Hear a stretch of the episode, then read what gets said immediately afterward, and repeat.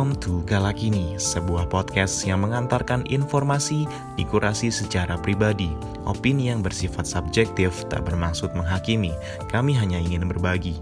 Mohon maaf bila ada ketersinggungan di luapan asumsi kami. So, let's talk about the currently and share the positivity.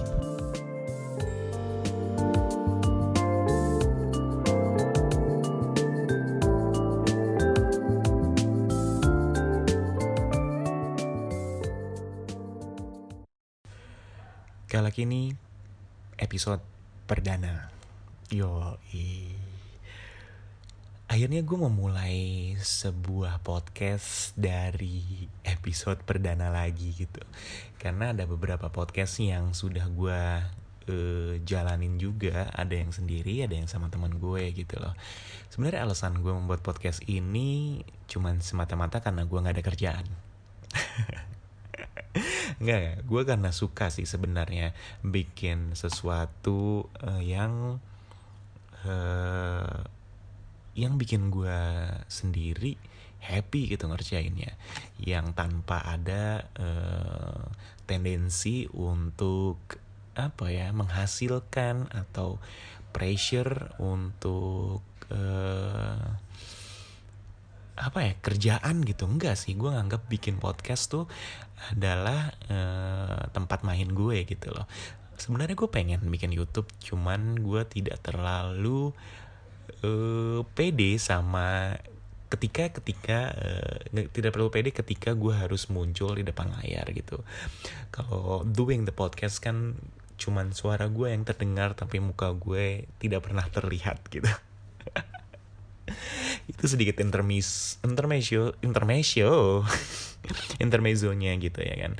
Oke kala kini uh, seperti yang udah pernah teman update denger gitu di teasernya mungkin atau baru pertama kali denger langsung di episode pertama ini nggak masalah juga Makanya gue akan tetap menjelaskan apa sih sebenarnya podcast skala kini itu.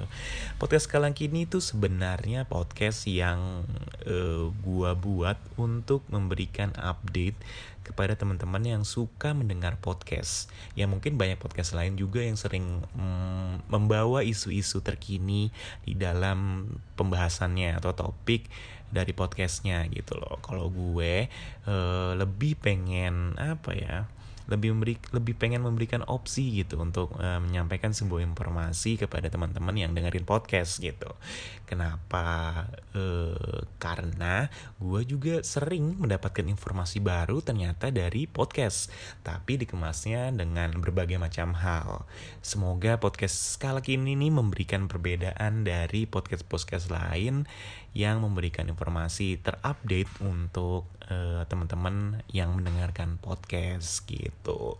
So langsung aja ke uh, topik di episode pertama ini adalah update tentang TV series. Siapa sih yang sekarang nih teman-teman nggak pernah uh, apa ya bukan nggak pernah ya siapa yang nggak pernah nonton ya bener nih apa sih gue siapa yang nggak pernah nonton uh, aplikasi streaming uh, yang sering dijadikan uh, teman-teman semua sebagai um, uh, apa ya stress release mungkin ya atau sebagai rekreasi sebentar setelah Eh, penat melakukan kegiatan keseharian gitu atau juga sering juga dijadikan modus nih sama pasangannya.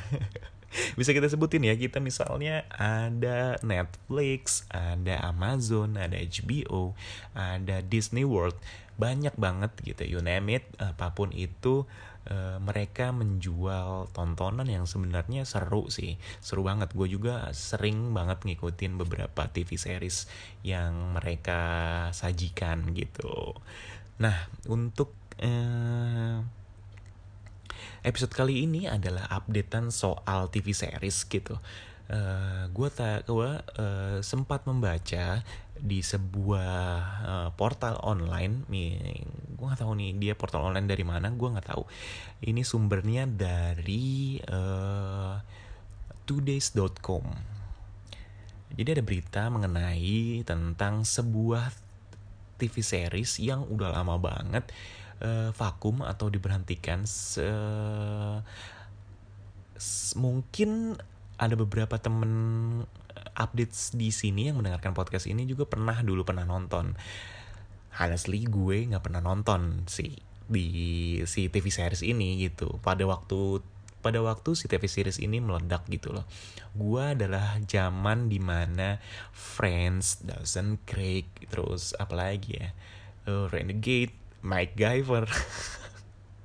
ya udah ketaker ya umur gue berapa. Ada mungkin juga uh, yang sekarang gitu yang sering gue ikutin kayak ada apa ya You Midnight Dinner Game of Thrones atau Spartacus Breaking Bad gitu semacam itu dan yang menariknya dari update dari si TV series ini yang akan muncul nih adalah uh, TV series ini sudah 30 tahun uh, semenjak sitkom ini di berakhir gitu ya kan dan uh, di sini ditulis uh, we've got good news for classic TV fans.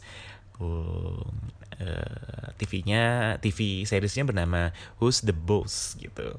It's headed back to the small screen. Jadi uh, dia akan kembali ke TV akan kembali berproduksi sih sebenarnya gitu. Di Who's the Boss ini diperankan oleh Tony Danza dan uh, Alicia Milano. Untuk mungkin untuk beberapa uh, angkatan di atas gue, mungkin mengenal mereka. Gue sendiri sih sebenarnya jujur cuma tahu Alicia Milano doang dari nama, tapi setelah gue browsing-browsing, oh iya ternyata dia wanita yang cukup pretty gitu. Makanya gue agak-agak nyangkut di otak gitu. Terus di sini ditulis it's been nearly 30 years uh, since the beloved sitcom ended gitu. But how the stars are ready to bring their character back to the small screen. Ada dua karakter yang menarik di sini ya tadi itu Tony Tony Danza dan Alicia Milano akan kembali ke dalam uh, small screen atau TV, televisi gitu yang akan digarap oleh Sony Picture Television Uh, dan gue nggak tahu deh mereka berdua akan kembali main atau hanya kalau di sini tulis hanya uh, mereka sekaligus uh, berperan sebagai um, produser eksekutif gitu. Di sini cuma ditulis uh, bring their character back to the small screen. Mungkin karakternya doang yang akan dikembalikan atau mereka bahkan yang akan dikembalikan gitu. Seru sih gue gue setelah setelah baca berita ini gitu loh setelah baca berita updatean ini gue langsung coba-coba cari gitu. The Boss tuh dulu kayak apa sih uh, TV seriesnya gitu. Ternyata lucu. Seperti Friends gitu. Seperti apa ya uh, Big Bang Theory mungkin ada yang pernah nonton. Ya kind of the judul-judul itu lah pokoknya. Selain um, hmm, yang gue harapkan gitu dari kebangkitan TV series lama yang akhirnya diproduksi lagi atau dikemas diperbaharui lagi gue juga berharap sih ada kemunculan TV series atau sitcom-sitcom yang pernah Indonesia punya gitu jangan salah kalau Indonesia ternyata punya uh, seperti Sidul anak sekolahan atau uh, si Bajai Bajuri yang penulisan skripnya menurut gue super brilliant gitu. Ada suami-suami takut istri juga gitu loh. Gue kangen sih sebenarnya era di mana televisi kita memproduksi sitkom-sitkom seperti itu atau bahkan yang lebih lama lagi kayak Gini Oh Gini, uh, Tuyul dan Mbak Yul um, atau yang lebih tua lagi nih ini kalau lu pernah denger atau pernah nonton sitkom ini, kayaknya lu tua sih men. Sitkomnya tuh judulnya Lika-liku Laki-laki. Ayo ngaku aja siapa yang udah pernah nonton ini ya udahlah ya. Lu tua sih bos.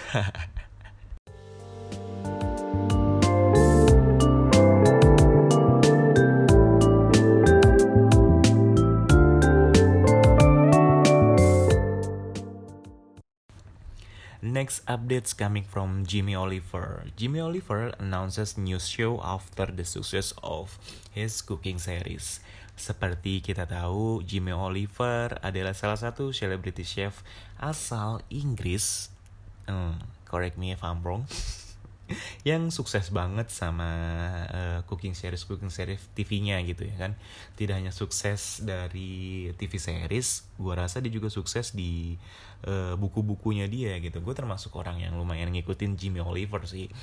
Gue tuh suka banget waktu itu ada seriesnya dia yang hmm, tentang dia memasak dari hasil kebunnya sendiri gitu loh.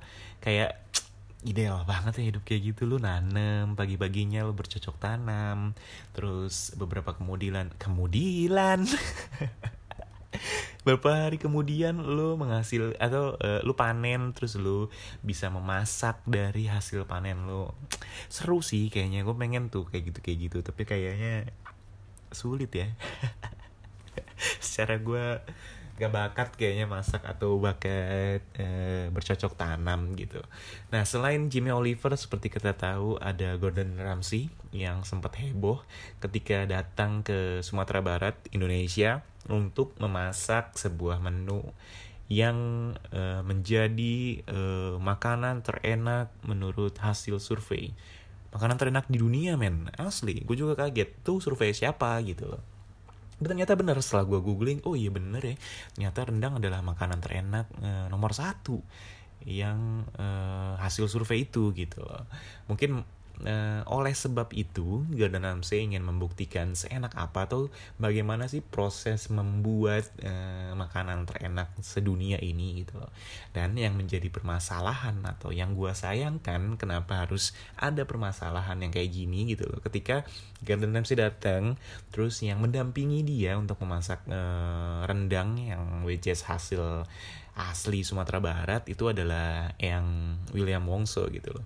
Ada beberapa netizen netizennya yang protes uh, kalau kenapa mesti William Wongso, kenapa nggak uh, putra lokal Sumatera Barat yang langsung mendampingi Gordon Ramsay memasak gitu loh. Well kalau lo nonton sih sebenarnya acaranya, sebenarnya William Wongso tuh hanya menjadi uh, pendamping uh, Gordon Ramsay di Indonesia menurut gue. Karena uh, dia datang juga kok pelosok-pelosok melihat seorang ibu yang memasak langsung dengan uh, kayu bakar dengan proses-proses uh, tradisional gitu loh. Dan uh, yang William Show, William Wongso ini no wonder menjadi pendamping Gordon Ramsay menurut gue. Karena uh, William Wongso ini adalah salah satu chef uh, kenamaan asal Indonesia yang sering banget me memperkenalkan menu-menu uh, Indonesia di kancah internasional dan sering banget juga mendapatkan penghargaan atas masakan-masakannya yang uh, tradisional itu gitu loh. Jadi menurut gue eh, nggak uh, masalah sih harusnya kenapa sih lu harus repot-repot uh, atau harus ribet-ribet siapa pendampingnya toh William Wongso pun mewakili Indonesia kok untuk mendampingi itu dan ya rendang itu kan memang Indonesia. Udahlah terwakilin uh, Indonesia. Bahkan uh, rendang itu masakan Sumatera Barat tapi mewakilkan menu Indonesia menu tradisional Indonesia. Well gue sih udah bangga siapa pun pendampingnya dan mungkin pilihan Natgio Natgio juga mungkin nggak macam-macam ya. Mungkin yang kredibel pada saat itu schedule-nya pas atau yang timingnya tepat dan bahkan mungkin Gordon Ramsay kenal ya mungkin yang William Wongso. Udahlah ya nggak usah menurut gua nggak usah lagi dipermasalahkan dan bukan itu juga yang menjadi updatean di eh, kala kini episode ini gitu loh. Yang menjadi updatean adalah Jimmy Oliver balik lagi. Jimmy Oliver uh, new TV show. Uh, Jamie Oliver says, "Keep cooking family favorite will air late this month. Uh, after the celebrity chef and his crew managed to complete filming despite coronavirus restriction." Jadi uh, seperti kita tahu, um, setelah uh, uh, terjadinya pandemi ini, mungkin banyak orang yang akhirnya uh, terpaksa atau mungkin uh, lebih memilih memasak di rumah? Karena khawatir ketika lo jajan di luar apakah higienis? Apakah hmm, sesuai dengan protokol-protokol yang dianjurkan pemerintah gitu loh. Nah si Jimmy ini nih uh, pinter banget menurut gue. Dia membaca celah itu akhirnya dia membuat uh, series baru yang di mana dia akan memberikan tips atau memberikan menu-menu membuat untuk membuat masakan enak tanpa mela, tanpa memerlukan bahan-bahan yang banyak atau bahan-bahan yang sulit didapatkan ketika pandemi ini gitu loh keren sih dan uh, kayaknya layak ditunggu ya akhir bulan ini sih katanya nih si Jamie Oliver akan mengeluarkan series terbarunya. Nah kalau bule punya Jamie Oliver yang membuat TV series baru, Indonesia harus kehilangan tontonan actually tontonan yang sangat amat menghiasi televisi-televisi lokal pada zaman itu bahkan sampai zaman sekarang gitu loh. Nah kemarin tuh ada berita Ibu Siska Switomo akhirnya menggantung panci quote unquote dia berhenti untuk uh, memasak di depan TV mungkin gitu. karena menurut gue tidak mungkin dong beliau berhenti memasak di rumah atau bahkan memang pas yang memasak di rumahnya pembantunya atau asisten rumah tangganya nggak tahu juga. Pokoknya intinya Ibu Siska Switomo bilang dia sudah tidak akan lagi memproduksi uh, series cooking di televisi. Karena memang uh, kiprahnya nih di dunia televisi lokal sudah puluhan tahun seperti kita tahu juga mungkin emak-emak kita nih atau nyokap-nyokap kita sudah menerima puluhan resep dari atau bahkan ratusan ya ratusan resep dari Ibu Siska Switomo ini dan dijadikan menu yang kita makan sehari-hari gitu loh. Bahkan mungkin dari buah kecil sampai akhirnya sedewasa ini mungkin ada, ada sepantaran gue juga bisa meniru uh, atau mengikuti menu-menu yang Ibu Siska Switomo ciptakan gitu di TV-TV seriesnya gitu. Gue sih berharap ya ada Ibu Siska Switomo selanjutnya yang penerus di mana uh, uh, sangat ikonik, gimana sa uh, sangat gimana ya sangat ditunggu-tunggu gitu loh karena menu-menunya lumayan uh, simple, lumayan uh, bisa diikuti oleh siapa pun yang ingin belajar masak gitu. Uh, semoga selain ada apa ya kalau cara TV lokal tuh chef mart chef master chef yang mendapat spotlight sangat tinggi di RCTI Semoga ada TV-TV lain juga yang melahirkan chef-chef baru, chef-chef yang memberikan tips uh, mudah uh, memasak untuk diaplikasikan oleh semua orang gitu loh.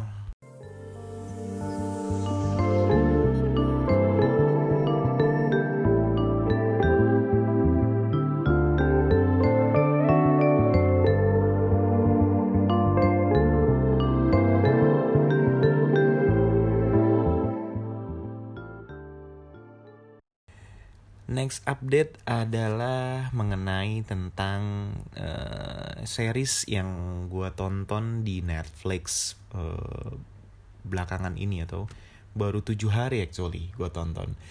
Um, ini mungkin serupa referensi yang gue kasih untuk teman updates yang mendengar podcast ini gitu loh. Sebenarnya ini um, uh, tidak terlalu booming tidak terlalu apa ya digembor-gemborkan gitu.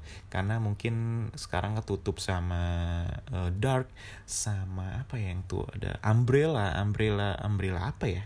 Gue lupa ya. Umbrella umbrella academy itulah ya pokoknya.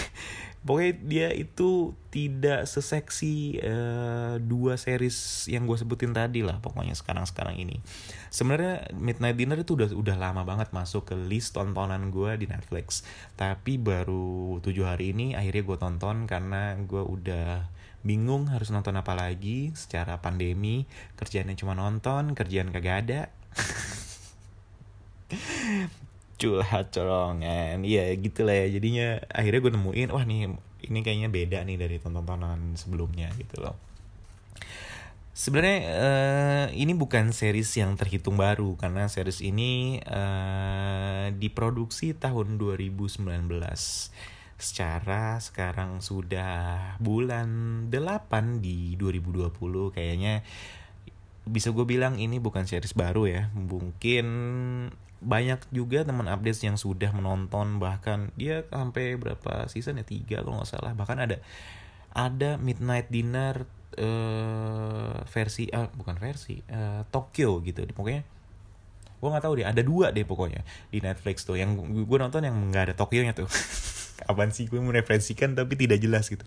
Pokoknya gue nonton yang cuman Midnight Dinner tuh judulnya. Jadi sebenarnya series ini tuh yang apa akhirnya gue referensikan? Karena ya itu selain tidak mendapatkan expose sebesar Dark atau Umbrella Academy yang baru muncul ini ini ini uh, series ini tuh menurut gue memiliki ide cerita yang super simple. Uh, ceritanya seru, lumayan di beberapa episodenya ada yang deep banget, mungkin ada yang teman-teman update kalau nonton mungkin ada beberapa yang relate gitu.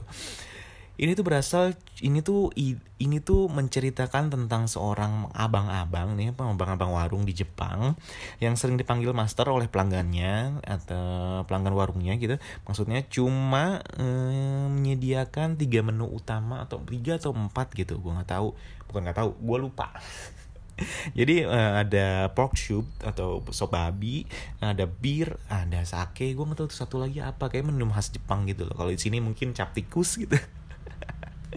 Nah itu tuh cuma menyediakan empat menu itu. Tetapi uh, banyak akhirnya pelanggan yang datang dia tuh request minta dimasakin ini minta dimasakin itu dan si master ini bersedia memasak uh, maksud mewujudkan keinginan si pelanggan ini kalau bahannya lagi dia punya atau ada di uh, di kulkasnya gitu. Seru sih sebenarnya karena karena masakan-masakan yang diminta itu bukan masakan-masakan yang uh, sophisticated gitu tapi masakan-masakan yang membawa kenangan tersendiri ke para pelanggannya. Nah ceritanya itu bermuncul dari uh, situ gitu loh. Kalau si master ini bilang gitu loh oh, gua membuka toko di tengah malam ketika orang-orang pulang kerja uh, letih sudah letih karena lembur terus orang-orang yang pengen uh, selebrasi atau ri, uh, release their stress dengan meminum alkohol. Kan budaya Jepang kayak gitu ya kayak makanya kerjanya tuh keras banget sampai tengah malam akhirnya mereka banyak yang karaoke banyak yang minum gitu loh. Nah kedai ini salah satu uh, fasilitator orang-orang yang itu gitu loh. Nah, terus dia bilang uh, mungkin orang lain melihat uh, warung yang dibuka di tengah malam tidak akan ramai pengunjung. Which is memang tidak ramai karena karena uh, warungnya sendiri cuman empat kalau empat kali empat kalau nggak salah luasnya. Jadi mungkin cuman bisa paling banyak sembilan. Dan nggak gue nggak pernah nonton uh, series ini uh, pengunjungnya atau pelanggannya lebih dari tujuh orang tuh nggak pernah. Palingan tiga empat orang dan itu udah seru banget sih gue ngeliatnya. Dia kayak apa ya warteg gitu deh tempat duduknya Nah, e, ceritanya itu coming from pelanggan-pelanggannya gitu. Dia si pelanggan ini menceritakan masalahnya, ya namanya kalau udah tengah malam gitu kadang-kadang ya. Suka keluar aja gitu deep conversation antara lu sama temen lu atau bahkan kalau datang sendiri e, pelanggannya itu cerita sama si master ini gitu. Master ini tuh lumayan nggak banyak omong, jadi dia tuh nggak kepo-kepo banget sama pelanggan yang misalnya terlihat suntuk atau apa mungkin yang udah akrab banget dia punya treatment khusus tapi ada beberapa pelanggan yang akhirnya tumpah cerita sama dia dia cuman uh, sedikit menasehati terus kena gitu. Nah cerita-ceritanya itu berkaitan dengan itu itu aja gitu. Berkitar eh, uh, hal-hal mengenai permasalahannya si pelanggan dengan kehidupannya lalu cerita lalu dikasih solusi gitu. Dan tidak membosankan. Herannya herannya gue tuh. Walaupun mungkin gue menjabarkannya terdengar ah ya ilah settingnya cuma di situ-situ aja. Terus uh, orang curhat terus didengerin terus dikasih solusi. Mungkin terdengar bosan dan itu menariknya. Gue juga berpikir kayak apa gue bisa stay ya sama tontonan ini dengan pola yang seperti ini terus gitu. Ternyata dari episode ke episode berikutnya seru men. Lu layak sih. Ini salah satu series asal Jepang yang layak lu tonton moodnya dapet menurut gue sinam sinematografinya oke okay, penulisan skripnya juga oke okay, budayanya juga dapet banget. Lu kayak ada di tengah-tengah eh, pelanggan lu yang lu ada di pojokan warung itu terus udah lu melihat ada beberapa pelanggan yang eh, come in come out menceritakan permasalahannya. Seru sih. Ini layak banget lu tonton untuk menghabiskan waktu dan kuota lu yang ya mungkin sekarang lu pergunakan untuk stress release lo gitu I don't know. Ceritanya itu berkembang di situ-situ aja bukan berarti membosankan tapi ya konfliknya banyak dan lumayan relate. Jadi menurut gue ini akan seru. Nah eh, gue berharap nih dengan ide sesimpel ini nih di Indonesia juga mungkin bisa loh karena nih konsepnya sebenarnya kayak kalau di sini tuh mungkin konsepnya sama kayak burjo. Nih mungkin anak-anak Jogja udah hafal banget nih. Anak-anak UGM anak-anak apa sih? Apa sih di Jogja tuh apa lagi? Gue cuma punya tem beberapa temen yang di UGM sama satu lagi gue lupa ya UPN atau apa ya.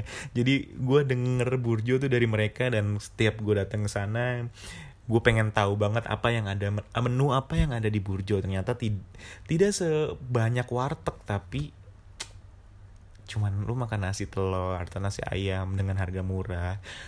Yang solid tuh ceritanya men. Seru asli. Suasana yang dibangun di Burjo itu menurut gue mirip di Midnight Dinner ini gitu loh kadang-kadang nih lu juga kalau mungkin kalau di Jakarta lebih seringnya itu warkop yang 24 jam yang dia mereka nyediain Indomie, mereka nyediain bubur kacang ijo, mereka nyediain apa STMJ atau susu soda gitu.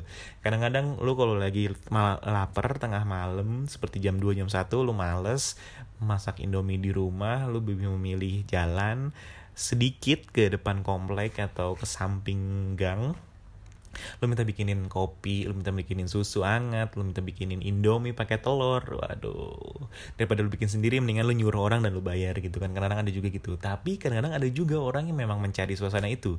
Datang ke tukang kopi 24 jam itu untuk eh, cerita-cerita sama si AA-AA-nya yang lagi jaga atau nonton bola bareng. Itu sering banget tuh dulu waktu pas bola bola bola yang sering banget disiarin di TV lokal itu tuh gue kangen sih masa-masa itu.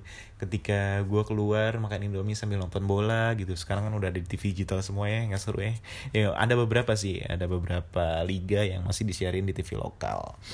So menurut gue Semoga ada nih penulis-penulis skenario di Indonesia yang bisa mengangkat uh, cerita-cerita simple, cerita-cerita yang tidak perlu sophisticated, bikin orang mikir, bikin orang uh, kerutin kening untuk mencerna filmnya gitu.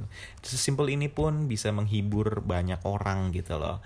Uh, bisa apa ya bikin seneng orang tuh seru loh sebenarnya. Ya mungkin gue berharap nih uh, para sinias sinias Indonesia bisa memproduksi film-film seperti Midnight Dinner ini. Atau bahkan udah ada atau dan gue nggak tahu bisa loh uh, teman update semua mengupdate informasi itu ke gue by Instagram atau by email. Bisa kalian sharing juga uh, seri-series apa atau update-update apa yang kalian tahu dan kita bisa share dan kita bisa menambahkan informasi satu sama lain. So, thank you for having me.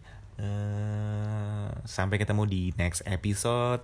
Uh, let's talk about currently and share the positivity. Goodbye.